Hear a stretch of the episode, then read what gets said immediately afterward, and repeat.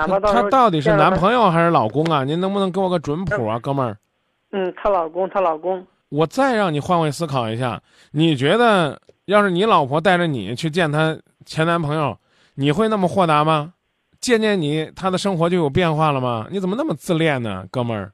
我刚已经用那么美妙的词汇来形容你，你没听出来是一种是一种善意的提醒，甚至某种意义上我把它称之为一种挖苦吗？你就是红太阳，你就是北斗星，乖乖他不见你，他今后的日子就暗无天日了。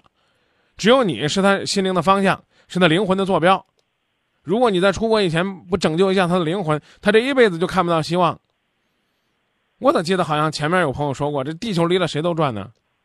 你见见他干嘛？你见见他干嘛？你告诉我，